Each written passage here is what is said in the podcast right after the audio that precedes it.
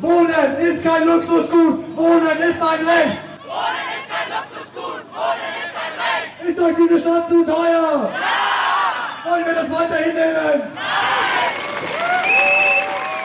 München am 15. September. In der Innenstadt findet die größte Demonstration gegen zu hohe Mieten statt, die es in München je gegeben hat.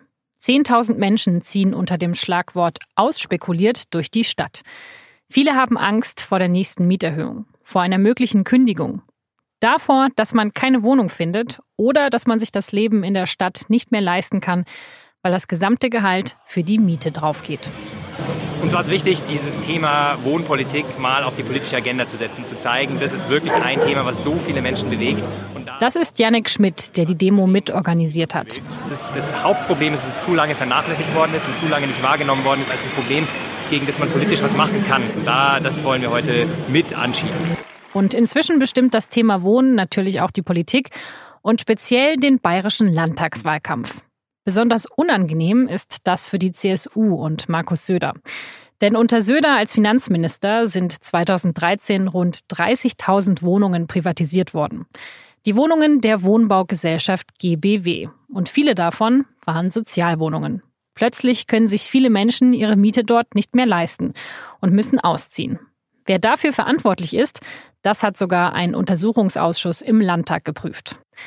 Auch die Süddeutsche Zeitung wollte herausfinden, was schiefgelaufen ist. Über tausende interne Dokumente wurde der Verkauf rekonstruiert. Über diese Recherche habe ich mit drei Redakteurinnen und Redakteuren der SZ gesprochen. Und zwar bei der Nacht der Autoren, einer SZ-Veranstaltung, die am 15. September stattfand, also am Abend der Ausspekuliert-Demo. Zum Feiertag am 3. Oktober senden wir diese ganz spezielle Aufnahme von Das Thema, die gleichzeitig auch unsere 50. Folge unseres SZ-Podcasts ist. Und deshalb freue ich mich heute ganz besonders, dass Sie zuhören, wenn ich mit Anna Hoben aus dem München-Ressort, Klaus Ott aus dem Investigativteam und Wolfgang Wittel, SZ-Landtagskorrespondent spreche. Viel Spaß!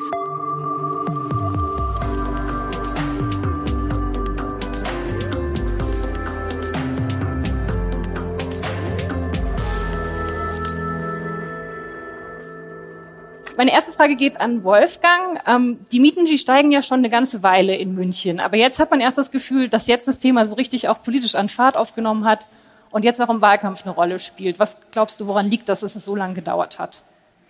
Ja, ich denke, dass die CSU das Thema schon längere Zeit eigentlich verschlafen hat und jetzt mit voller Wucht, ähm, auch nachdem die SPD ähm, im Landtagswahlkampf das Thema weit oben auf die Agenda gesetzt hat und das Thema mit voller Wucht gekommen ist. Wobei Söder, ich komme heute gerade vom CSU-Parteitag, Söder hat nochmal deutlich gemacht, auch zusammen mit Seehofer, eben welche Wichtigkeit dieses Thema Wohnen jetzt für die CSU hat. Ja, man kann natürlich fragen, warum hat es jetzt erst? Aber er hat auch betont, also Wohnen, Bauen sei vor allem eine kommunale Aufgabe und hat zum Beispiel in Schwarzen Peter heute ganz klar in Richtung Stadt München gespielt. Die Stadt München 19 Jahre regiert von Herrn Ude, der sich jetzt beschwert habe, dass die CSU nichts unternehme. Die Stadt München hätte es selbst versäumt, sagt Söder. Andererseits kann man schon, natürlich schon die Frage stellen, warum der Freistaat eben diese 33.000 Wohnungen damals abgegeben hat und jetzt den ganz dringenden Bedarf erkannt hat, der zweifellos vorhanden ist. Merkt ja jeder auf dem Münchner Wohnungsmarkt. Also niemand will so wirklich schuld sein. Ähm, Klaus, du hast ja diesen Fall rekonstruiert. Die du hast die Akten zum GBW-Verkauf bekommen. Ähm, wusstet ihr da schon, was ihr finden werdet? Oder also wie lief das ab? Hast du einfach mal die ganzen Akten durchgearbeitet auf gut Glück oder wusstest du schon, wonach du suchen musst? Also ja, auf gut Glück durchgearbeitet. Wir wussten nicht, was uns erwartet. Ähm, ich hatte, bevor wir die Akten bekommen haben, was ja nicht so einfach ist, mal äh, mit jemand aus der Regierung so eine Stunde lang gesprochen und die Person, das war ein vertrauliches Gespräch, deswegen kann ich jetzt nicht sagen, wer das war, äh, hat mir dann eine Stunde lang eben zu erklären versucht, dass Söder damals sich wahnsinnig für die Mieter eingesetzt hat, dass er das bestmögliche Ergebnis beim Verkauf dieser GBW herausgeholt habe. Und das würde man alles in den Akten sehen. Dann habe ich gesagt, ja, dann geben Sie uns doch die Akten, äh, dann können wir das alles rekonstruieren und dann schreiben wir das auch so, wenn Sie, wenn Sie sagen, ich stehe da so drin, dass Söder der Held der Geschichte ist, dann schreiben wir das auch so auf. Äh, wir haben von dieser Seite, also aus, aus dem Regierungslager, aus der Regierung, die Akten leider nicht bekommen. Äh, woher wir sie dann bekommen haben, das kann ich jetzt nicht sagen, aber wir haben sie bekommen und äh, dann hat sich gezeigt, es ist alles... Sehr viel komplizierter. Es ist überhaupt nicht so, wie es ja Söder und Seehofer gerne behauptet haben und bis heute behaupten, dass allein die böse EU schuld daran ist, dass die GBW äh, privatisiert werden musste. Die hatte damals der Staatsbank Bayern LB gehört, sondern es gab dann eine Vorgeschichte, es gab dann eine, eine Hauptgeschichte, die auch kompliziert ist, aber kurz gesagt, es, es lässt sich nicht auf diesen Punkt bringen, die EU ist schuld und die arme CSU und die arme Staatsregierung, äh, sondern es ist alles einfach viel komplizierter, aber das wollten halt manche Herren in Bayern, glaube ich, nicht so gerne hören oder nicht so gerne lesen. Also sehr kompliziert. Wir kommen gleich noch dazu und versuchen es trotzdem mal nachzuvollziehen, Punkt für Punkt. Aber vorher reden wir noch mal ganz kurz über die Mieter. Ähm, Anna, während die Kollegen vom Investigativteam sich durch die Akten und die Daten gewühlt haben, hast du mit den Mietern gesprochen. Und das ist ja nicht zum ersten Mal. Also du schreibst fürs München-Ressort wirklich schon länger über Mieten, was ja in München wirklich ein sehr bewegtes Thema ist, sage ich mal. Ähm, kann dich eigentlich überhaupt noch irgendwas schockieren, wenn du was von raus, also wenn es um Rausklagungen geht und Mieterhöhungen, nickst du da nicht immer und sagst, ach ja, ist doch alles ganz normal mittlerweile? Naja, was heißt ähm, schockieren? Also Mietpreise oder auch Kaufpreise in München, die schockieren mich mittlerweile nicht mehr. Da kann man sich ja fast schon einen Spaß draus machen, irgendwie die neuesten, teuersten Wohnungen im Internet nachzuschauen. Das ist jetzt mein äh, liebstes, neuestes Beispiel ist ähm, ein Haus, in dem Wohnungen für 27.000 Euro pro Quadratmeter äh, verkauft werden sollen. Das sind dann knapp drei Millionen für eine 100 Quadratmeter Wohnung. Ähm, sehr so, deprimierender Spaß, das ist, ja, ähm, genau, aber man sollte sich natürlich, wenn man äh, zu diesem Thema recherchiert, schon immer noch berühren und bewegen lassen. Also sonst äh, ist man, glaube ich, da irgendwie falsch äh, am Platz. Also was mich, die Dinge, die mich dann berühren, sind, äh, sind zum Beispiel die 9000 äh, Wohnungslosen, die es in München gibt. Also es, es gibt ja nicht nur Mieter, die noch eine Wohnung haben und von Mieterhöhungen betroffen sind. Es gibt auch einfach 9000 Menschen in München, die gar keine Wohnung haben. Ähm, oder wir haben jetzt für dieses Buch 2 am Wochenende über die Schleißheimer Straße, haben wir mit einer Familie gesprochen äh, aus Georgien, die wohnen seit Jahren zu fünft in einem 14 Quadratmeter Zimmer in der Schleißheimer Straße. Und dass sowas äh, in München möglich ist, das, ja, das schockiert mich dann doch.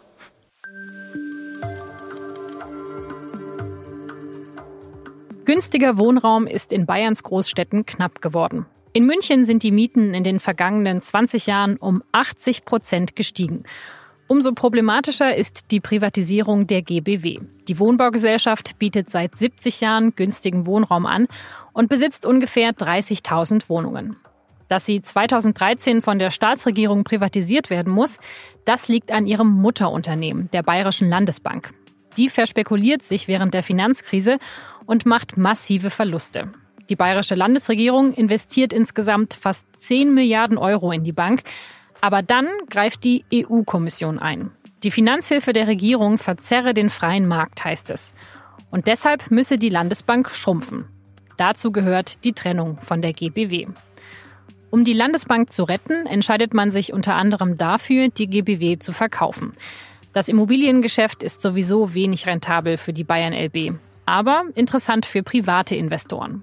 Die GBW wird schließlich von einem Konsortium von 27 Investoren rund um die Patricia Immobilien AG aus Augsburg übernommen. Die Staatsregierung lässt extra eine Sozialkarte aufsetzen, um die Mieter in der privatisierten GBW zu schützen. Vor Mieterhöhungen, Luxussanierungen oder dem Verkauf der Mietwohnungen.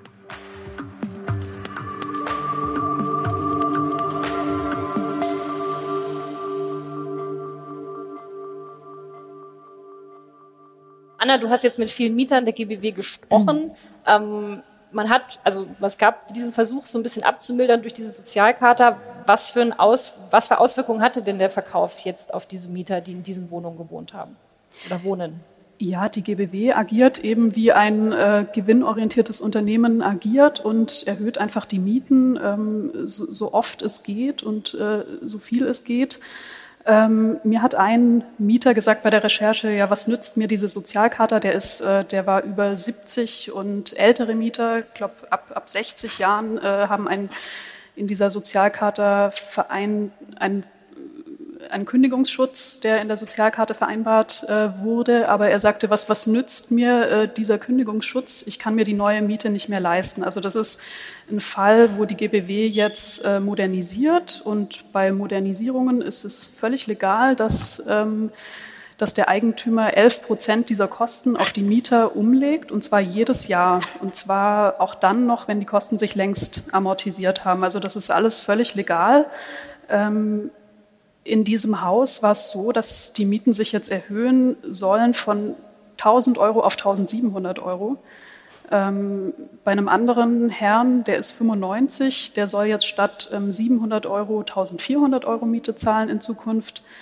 Ähm, und da ist, ja, da stellt sich dann schon die Frage, was nützt diese Sozialkarte, die jetzt in Teilen auch ausgelaufen ist nach fünf Jahren. Also Luxusmodernisierungen sind jetzt eben möglich. Ähm, das heißt, die GBW kann jetzt Videogegensprechanlagen äh, einbauen und all solche Spielereien, wo der GBW-Geschäftsführer Klaus Lehner sagt, das ist für uns keine Luxusmodernisierung, das ist irgendwie Standard heutzutage. Okay, also es gab ganz kurzen Schutz, aber eben einen, der einem nicht so wirklich viel gebracht hat in vielen Fällen, weil wenn man sich die Miete nicht mehr leisten kann, dann bringt es einem nichts, dass man nicht gekündigt werden darf. Ja. Und können sich die Mieter dagegen irgendwie wehren, die da, da drin wohnen?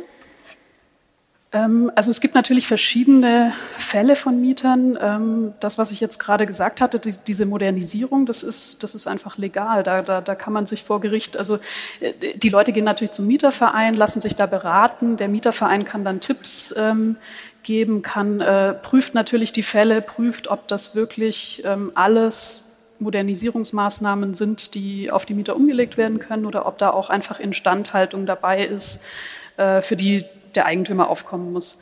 Ähm, ja, aber ansonsten sind es legale Dinge. Es gibt dann noch einen anderen Fall von ähm, sogenannten EUF-Wohnungen. Das, das ist eine einkommensorientierte Förderung. Ähm, die Leute in diesen Wohnungen sind eingezogen vor Jahren in dem Glauben, dass, äh, dass sie in eine Sozialwohnung ziehen. Es, also diese, diese Wohnungen haben ja eine Förderung. Ähm, und äh, es ist jetzt aber so, dass auch da die GBW einfach alle drei Jahre die Miete erhöhen kann um 15 Prozent. Das haben auch äh, Amtsgerichte festgestellt mittlerweile. Und ja, da, da ist dann nicht viel, nicht viel zu machen. Du wolltest noch was Ja, ergänzen? es gibt äh, jetzt vom August ein Urteil vom Münchner Amtsgericht in einem konkreten Fall zu einer GBW-Wohnung. Und das Amtsgericht hat in sein Urteil hineingeschrieben, das ist alles nicht schön, was da jetzt mit der Mieterhöhung gelaufen ist. Und äh, in Ordnung, jetzt moralisch betrachtet, ist das eigentlich auch nicht. Aber wir als Justiz können nichts machen, weil die Sozialkarte stellt nicht auf den einzelnen Mieter ab, sondern auf äh, den Durchschnitt ähm, aller 30.000 Wohnungen in Bayern. Und im Durchschnitt darf eben die Miete so und so viel erhöht werden, in der einen Wohnung mehr, in der anderen weniger. Das gleicht sich dann wieder aus, sodass der Versuch äh, dieses Mieters, äh, der da betroffen war, mit der Sozialkarte vor Gericht etwas zu seinen Gunsten erreichen, ins Leere gelaufen ist und sich dann anhand dieses Urteils und dieses Falles auch gezeigt, gezeigt hat, dass die Sozialkarte eben große Schwächen hat. Und diese Schwächen der Sozialkarte hat das Gericht auch eben deutlich herausgehoben. Und Anna, was bedeutet das? Sind jetzt einfach die meisten Leute, die in diesen Wohnungen gewohnt haben, mittlerweile ausgezogen oder, oder konnten die diese hohen Mieten bezahlen? Was ist mit denen passiert? Also in dem ersten Fall, von dem ich gerade erzählt habe, ähm, das ist äh, nochmal ein besonderer Fall in der Maxvorstadt. Das sind ähm, zwei Häuser mit 60 Wohnungen. Und da leben vor allem ältere Menschen drin, die früher tatsächlich bei der Landesbank gearbeitet haben. Das ist irgendwie so die Ironie dieser Geschichte. Ähm, äh, die sind da eingezogen in dem Glauben, das sind, äh, das, das, sind Werkswohnungen, hier können wir für immer sicher wohnen. Und äh, jetzt sind sie eben mit all diesen Problemen konfrontiert. Die GBW hat da Wohnungen, die frei geworden sind, jahrelang leer stehen lassen. Ist auch eine Frage, ob das irgendwie moralisch vertretbar ist in, in, in dieser Stadt mit dieser riesigen Wohnungsnot, dass man die Wohnungen einfach leer stehen lässt. Ähm, und so? Dass, also hat sich niemand darum gekümmert? Oder, oder? Nee, also die GBW hatte eben vor, da umzubauen, moder zu modernisieren. Ähm, und ja, also bevor man da sich irgendwie neue Mieter reinholt und äh, die, die man dann ja irgendwie wieder rauskriegen muss, so. lässt man das die Wohnung einfach, einfach gleich leer stehen. Und äh, es sind tatsächlich dann viele ältere Bewohner ausgezogen in, in Pflegeheim. Ähm, ich habe mit einer Frau telefoniert, die, die sagte, also so habe ich mir meinen Lebensabend nicht vorgestellt. Die, die hat einfach ja, die ist aus diesem Leben eben ausgezogen, das sie, das sie dort hatte. Sie wollte alt werden in dieser Wohnung. Sie äh, war, war schon alt, aber äh, hat ihr Auto verkauft, hat ihr Klavier verkauft, ist jetzt im Pflegeheim. Ähm, und ja, viele andere haben es ähnlich gemacht, sind oder sind aus München rausgezogen zu den äh, zu ihren Kindern irgendwie ins Umland und ja, und andere machen jetzt eben diese, diesen, ganzen, diesen ganzen Umbau mit, müssen dann teilweise zweimal umziehen, von dem einen Block in den anderen und äh, wenn der Umbau fertig ist, wieder zurück. Ja, Klaus, diese Vorgänge rund um den Verkauf von diesen Wohnungen, wie konntet ihr das rekonstruieren, wie das damals vor sich gegangen ist? Also wir haben uns dann durch die Akten gewühlt, die bis äh, 2007 äh, zurückreichen. Das waren insgesamt hunderte von Ordnern, in denen das alles äh, genau dokumentiert war. Also die bayerische Regierung dokumentiert alles sehr genau, was dann auch äh, eben auch sehr gut nachlesbar ist. Also da wird richtig äh, tugendhaft gearbeitet in der Verwaltung. Da bleibt nichts äh, unaufgeschrieben. Und dann hat sich gezeigt, äh, dass es äh, schon 2007 den ersten Versuch gab, die GBW zu privatisieren. Das war so die Zeit von Edmund Stoiber mit wir privatisieren und das Geld steckt man dann in irgendwelche tolle äh, Forschungsprojekte und was auch immer. Der damalige Finanzminister Faltelhauser hat vorsichtig ein bisschen protestiert, hat sich dann aber gebeugt äh, diesem Beschluss, dass man eben die GBW verkaufen will, äh, ohne Not sozusagen. Und man hat sogar bei der GBW, um das alles schnell über die Bühne zu bringen, einen Betriebsausflug in meine schöne unterfränkische Heimat nach Würzburg abgesagt. Ähm, dann kam allerdings doch ähm, die Finanzkrise dazwischen und dann hat es eben ein paar Jahre gedauert, bis es zu dem Verkauf kam. Und in diesem Verkaufsprozess hat sich wie vorher schon bei dem ersten Verkaufsversuch so die damalige Haltung der Staatsregierung ganz deutlich gezeigt, äh, eine Haltung nach dem Motto, wir wollen mit Mietern nichts zu tun haben. Wenn irgendwo was schief geht, dann stehen die bei uns auf der Matte. Dann haben wir bloß Ärger, also lieber weg, weg mit den Wohnungen. Äh, soll sich jemand anderes mit den Mietern herumschlagen, nur nicht wir. Das haben wir dann rekonstruiert, geht noch ein bisschen weiter, aber um den Wolfgang kurz ins Spiel zu bringen. Wir haben da so eine Arbeitsteilung gehabt. Ich habe mich durch die Akten gewühlt und dann ist der Wolfgang mit den Ergebnissen, die für Söder und Seehofer halt nicht sehr angenehm waren, zu den beiden hingegangen, hat ja die beiden auch äh, im Landtagsuntersuchungsausschuss und bei anderen Gelegenheiten erlebt. Und äh, jetzt weiß man ja, dass Söder und Seehofer sich gegenseitig überhaupt nicht ausstehen können. Und dann kam jetzt noch der Wolfgang mit, mit ein paar Sachen, die den beiden nicht gepasst haben. Und das muss man sich dann so wahrscheinlich vorstellen, dass er zwischen den beiden gestanden ist und von beiden dann äh, sozusagen das abbekommen hat, was ich recherchiert habe, oder? Haben dann immer die einen versucht, das auf den anderen zu schieben, oder wie war das? Nee, das Erstaunliche war, dass überhaupt nicht sogar das, ähm, also der, der Auftritt Söders und Seehofers fand kurz hintereinander im, im, Untersuchungsausschuss statt. Das war Mitte, Ende Juli. Ich glaube, am 19. Juli war Seehofer dran und am 20. Juli Söder. Und das war gerade die Phase, als es zwischen den beiden wieder enorm gerumpelt hat, also was auch den Landtagswahlkampf betrifft. Söder hat zu der Phase gerade die, die, die schon damals sinkenden Prognosen, Wahlumfragen auf Berlin geschoben und auf den Seehofer. Seehofer hat damals in einem Interview zurückgehaut. Das ist gar nicht so, ich habe dem eine absolute Mehrheit hinterlassen, der soll froh sein und beste Voraussetzungen, um die Wahl erfolgreich bestreiten zu können. Aber als dann beide in den Untersuchungsausschuss kamen, kurz hintereinander, war es so, dass eigentlich kein Blatt zwischen beide gepasst hat. Ähm, also Seehofer hat von großer Einigkeit gesprochen und Söder auch am nächsten Tag dann. Und die Haltung war ganz klar, also so wie es der Klaus schon geschildert hat. Also die Haltung der Staatsregierung war, wir müssen die GBW-Wohnungen verkaufen, uns bleibt nichts anderes übrig. Das Zauberwort der CSU in diesem ganzen Kontext Untersuchungsausschuss war das Wort faktisch. Wir mussten sie faktisch verkaufen, die Wohnungen, weil es gab also tatsächlich keine formale Anordnung aus Brüssel von der EU, die jetzt gesagt hätte, ihr müsst verkaufen. Aber die CSU, Seehofer und Söder und auch andere in der CSU, die damals Unterhändler waren, behaupten und behaupten ist sehr überzeugt, auch muss man fairerweise sagen, dass ähm, die EU der, der Staatsregierung keine andere Wahl gelassen habe, als diese Wohnungen zu verkaufen. Und zwar vor dem Hintergrund, es wäre damit ein weiteres Beihilfeverfahren ähm, nötig oder äh, geworden. Und dieses Beihilfeverfahren, das hat sowohl Seehofer als auch Söder klar gesagt, dieses Beihilfeverfahren wollte niemand in Bayern, weil das nochmal diesen ganzen Landesbankverkauf blockiert und verzögert hätte. Und darum mussten faktisch die GBW-Wohnungen verkauft werden. Aber es war auch so, wie es der Klaus schon geschildert hat, es gab schon Jahre vorher Dokumentationen im Finanzministerium, die klar gesagt haben, Finger weg von den GBW-Wohnungen. Und es war auch der, der der, der Stil der CSU über viele Jahre lieber privatisieren und ähm, dem, dem Markt sich selbst überlassen, anstatt selbst als Akteur tätig zu werden. Also die Staatsregierung gibt jetzt auch zu, dass es vielleicht nicht die beste Entscheidung war, aber sie hatten faktisch keine andere Wahl. Aber wir sehen eben in den Daten, dass, es, dass sie es wahrscheinlich auch privatisiert hätten, wenn es diesen Druck der EU nicht gegeben hätte. Oder? Also es gab diesen ersten Versuch der Privatisierung äh, schon deutlich vorher und dieser erste Versuch war nur deshalb abgebrochen worden, weil dann äh, im Zuge der Finanzkrise die äh, Preise für Wohnungen gesunken sind und ähm, die Haltung dann eben bei der Landesbank und auch bei der Staatsregierung war, bevor wir jetzt die Wohnungen unter Preis verkaufen, behalten wir es lieber erst nochmal. Und dann kam eben äh, die Staatshilfe für die BayernLB und die BayernLB kam in Not, musste gerettet werden und äh, zu der Rettung hat halt irgendwo auch dann der Verkauf der GWW-Wohnungen gehört, wobei die EU hat immer gesagt, das haben wir auch dann rekonstruieren können, äh, gab es auch entsprechende Vermerke in der Staatsregierung, im Finanzministerium. Die EU hat immer gesagt, also wenn ihr als Freistaat beim Kauf oder Verkauf mitbieten wollt und die dann für euch übernehmen wollt, äh, das verbieten wir wiederum nicht. Und äh, wie ich am Anfang gesagt habe, ist alles ein bisschen komplizierter und lässt sich nicht auf diesen einen Satz herunterbrechen. Ist, ähm, also es haben auch Beamte berichtet, tatsächlich, dass ähm, die EU schon Druck ausgeübt hat, ja, äh, also in diesen Gesprächen auch, denen man sich schwer entziehen habe können. Ähm, es gab erst Bemühungen auch noch, ähm, diese, diese GBW-Wohnungen ähm, in sagen wir, in halbstaatlicher Hand zu halten, indem man es am kommunalen Konsortium eigentlich auch erstmal anbieten wollte, dass also die Kommunen, das waren die großen Städte damals in Bayern, dass die einsteigen.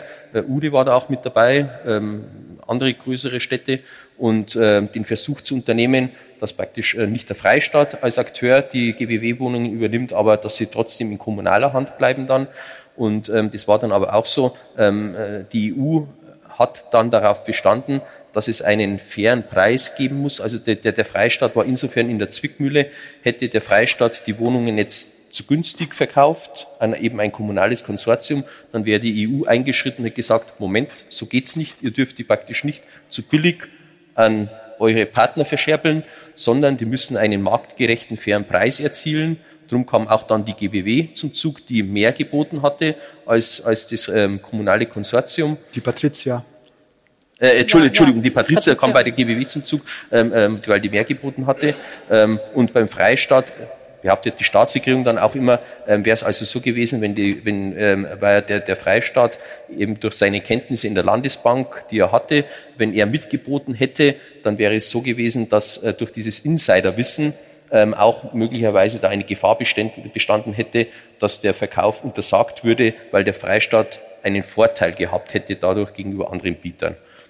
Und äh, dieser Untersuchungsausschuss, der eingesetzt wurde, der muss ja auch demnächst seine Ergebnisse präsentieren, soweit ich weiß. War, war schon, also die Ergebnisse, also teilweise okay. die, die Parteien haben sich, das ist eigentlich wie immer bei Untersuchungsausschüssen, es gibt dann eigentlich immer zwei Abschlussberichte, den einen von der Opposition, den anderen von der Staatsregierung ähm, oder von der CSU dann äh, in dem Fall und ähm, ja, man geht dann auseinander, jeder spricht dem anderen das Recht ab, dass er Recht habe und dann ähm, geht man wieder getrennten Weges und jeder wird es jetzt im Wahlkampf für sich nutzen oder nicht.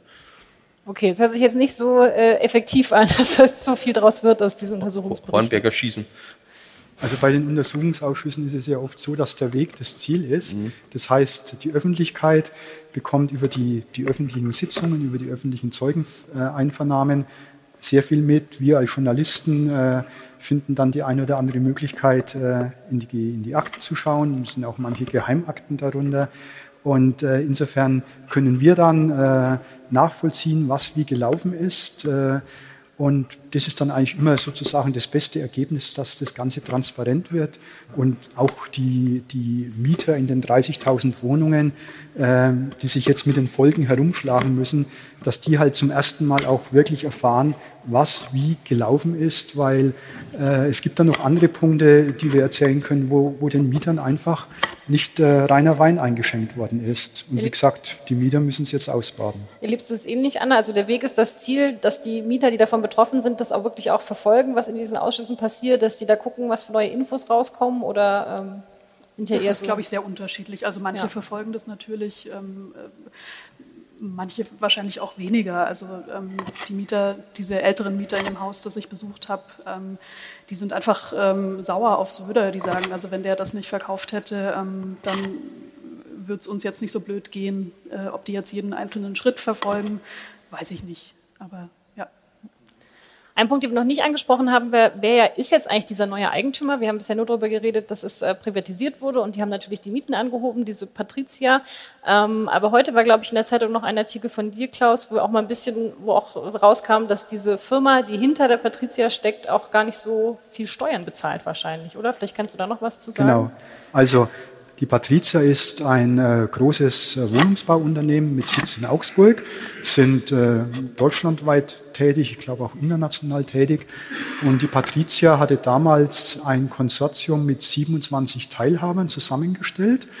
Und die Gewinne oder, oder ein Teil der Gewinne, den die äh, GWW macht, äh, der ja auch aus, aus Mieterhöhungen resultiert oder aus dem Verkauf von Wohnungen, in dem Mietwohnungen in Eigentumswohnungen umgewandelt werden, also ein Teil der Gewinne geht halt dann an die 27 Investoren und äh, wird von denen dann ganz oder teilweise in Luxemburg versteuert. Einige dieser Investoren sind offenbar ohnehin steuerbefreit, andere nicht. Und da gibt es jetzt so einen schönen Begriff äh, oder zweifelhaften Begriff, Tax Ruling. Das sind so Steuervorbescheide, und Luxemburg hatte über Jahre oder Jahrzehnte hinweg die Politik betrieben, dass man die Deutsche Bank und Apple und Ikea und wen auch immer nach Luxemburg geholt hat. Also mehr auf dem Papier als in echt. Und die Firmen haben dann Gewinne über irgendwelche internen Verrechnungen nach Luxemburg verschoben und hatten vorher die Zusage bekommen, ihr müsst 0,5 Prozent oder 1 Prozent Steuern zahlen, wie viel auch immer.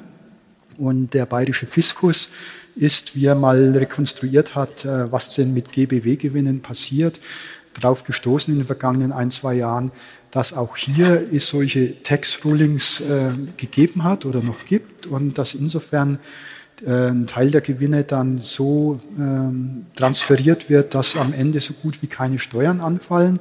Das heißt, diejenigen, die davon profitieren, von den Umwandlungen von, von Mietwohnungen in Eigentumswohnungen, von den Mieterhöhungen, die äh, profitieren sozusagen doppelt. Erstmal von dem, was die, GB, die GBW jetzt äh, noch vielleicht besser als früher an Gewinnen macht und zum Zweiten davon, dass sie einen Weg gefunden haben, der, der auf dem Papier völlig legal ist, äh, ihre Gewinne äh, von der Steuerlast her so zu minimieren, dass sie eigentlich fast gar keine Steuern zahlen.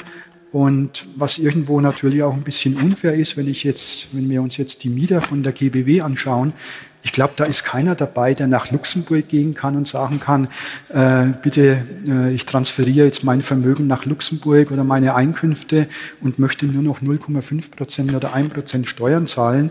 Aber diejenigen, die eben diese Gewinne kassieren, äh, die, die können sich das dann leisten mit ihren Finanzberatern. Äh, das also, ja, sozialpolitisch betrachtet, glaube ich, nicht so das Gelbe vom Ei. Okay, also es werden nicht besonders viele oder fast keine Steuern auf diese Einnahmen erzielt. Die Mieter werden verdrängt oder müssen höhere Mieten zahlen. Politisch will niemand so richtig die Verantwortung übernehmen, teilweise auch zu Recht, teilweise zu Unrecht. Ähm, weiß nicht, fällt euch irgendein positiver, also gibt es vielleicht einen positiven Effekt, den dieser Verkauf hatte? Kann man irgendwas sagen, okay, aber das war vielleicht doch ein ganz guter Punkt oder war das einfach alles in allem eine sehr schlechte Idee? Also ich glaube, also für die Betroffenen war es sicher keine gute Idee und auch nicht schön. Vielleicht hat es jetzt in der CSU trotzdem auch dieser, dieser Vorgang damals und auch die folgende Berichterstattung, vielleicht hat es das Bewusstsein ein bisschen geschärft oder verändert jetzt in der Zeit, wenn man wirklich was Positives rausziehen wollte. Ähm, Söder hat jetzt die ganze Zeit behauptet, ähm, er hat sein Möglichstes getan, aber dass man vielleicht noch mehr tun kann, auch wenn man in politischer Verantwortung steht, zeigt er jetzt gerade auch in seinem Regierungsprogramm. Er hat jetzt halt auch ein Wohnungsprogramm aufgelegt, Söder, das war gleich in, in, in seiner ersten, in Mitte April, ähm, dass jetzt der Freistaat auch eben als Akteur wieder auftreten wird und die, äh, eine, eine Wohnbaugesellschaft namens Bayernheim gründen wird. Ja, ähm, also es wird eine Wohnbaugesellschaft gegründet und eine, die seit Jahrzehnten eigentlich halbstaatlich im Besitz war, die wurde damals ähm, abgetreten. Vielleicht, so. vielleicht muss man zur Ehrenrettung von, von Herrn Söder noch sagen, dass er ja nicht der Urheber dieser Geschichte ist. Er hat ja äh, insofern nichts verbockt, als er mit irgendwelchen Fehlern diese Entwicklung ausgelöst und herbeigeführt hätte. Und äh, er musste jetzt das Ganze sozusagen äh, irgendwie handeln, er musste es irgendwie lösen, irgendwie bewerkstelligen. Und ähm, ja, Mai, also man kann schon auch seine Argumentation nachvollziehen, wenn wir jetzt die GBW selbst gekauft hätten als Freistaat, dann hätten wir vielleicht äh, durch eine ähm, längere Prüfungsphase der EU bei der Bayern LB das Überleben der Bayern LB riskiert und dann wären die Folgen noch viel schlimmer für das Land gewesen. Ähm, aber er hat halt einfach äh, es nicht geschafft, sich hinzustellen und zu sagen, wir haben damals Fehler gemacht, auch vielleicht beim Verkauf der GBW selbst. Wir haben daraus gelernt, wir machen jetzt eine andere Wohnungsbaupolitik. Und da sagt er bis heute, die Sozialkada sei das Beste, was wir herausholen kon äh, konnten. Das, das mag vielleicht sogar sein, weil äh, mit der EU war es sicherlich nicht so einfach, äh, über das Thema Sozialkader zu reden. Die EU wollte, dass die GBW auch, wie so schön heißt, marktkonform verkauft wird, dass nicht so viele Auflagen erlassen werden, dass, dass also jeder private Investor abgeschreckt wird. Und äh, insofern war der Handlungsspielraum zum Beispiel bei der Sozialcharta für Söder auch schon eingeengt. Aber erst jetzt durch den Blick in die Akten hat sich gezeigt, dass es damals äh, aus der CSU heraus vom Abgeordneten Weidenbusch aus der, aus der Landtagsfraktion viel weitergehende Vorschläge für eine Sozialcharta gab, äh, mit längerem Kündigungsschutz, äh, längerem Schutz vor Luxusmodernisierungen, sogar mit äh, einem Abschlag bei den Mieten für Familien mit Kindern. Und das hat die CSU aber damals nicht auf den Tisch gelegt. Sie hätte ja sagen können, wir wollen dieses und jenes noch erreichen, wir ringen jetzt mit der, mit der EU und schauen mal, was möglich ist. Aber das hat alles hinter verschlossenen Türen stattgefunden. Und es hat sich auch gezeigt, dass die Bayern LB damals heftigst interveniert hat gegen eine zu strenge Sozialcharta. Aber äh, er und die CSU und die Staatsregierung haben es einfach nicht geschafft, das transparent zu machen. Das haben sie alles hinter verschlossenen Türen gemacht. Und äh, da haben wir uns halt bei der SZ gedacht, es wäre vielleicht ganz gut, wenn die interessierte Öffentlichkeit, wenn auch die Mieter mal erfahren, was damals wirklich wie gelaufen ist.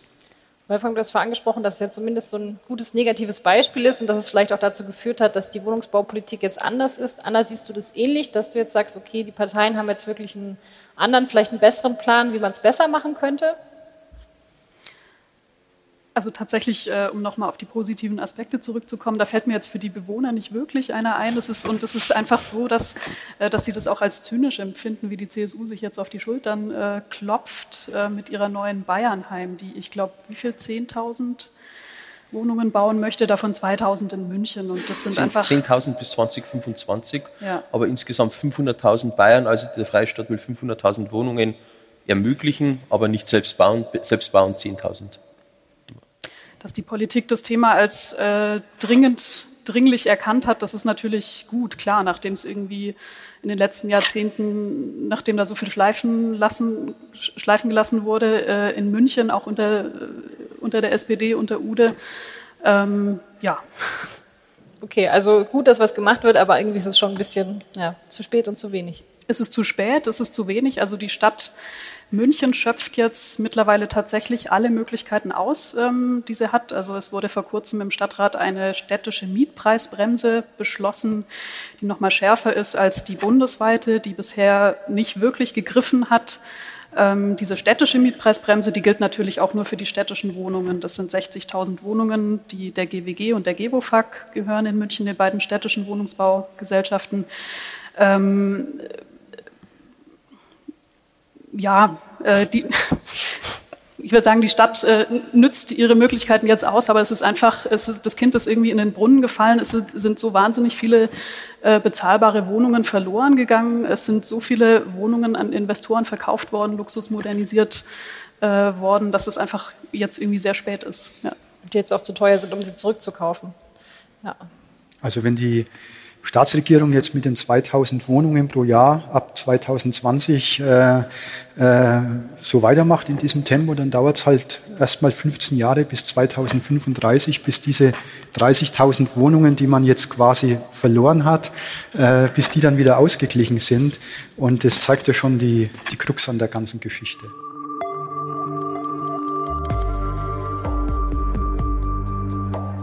Das war die 50. Folge von Das Thema, aufgenommen bei der SZ-Nacht der Autoren am 15. September. Im leicht hallenden, aber sehr, sehr schönen Max-Josef-Saal der Münchner Residenz.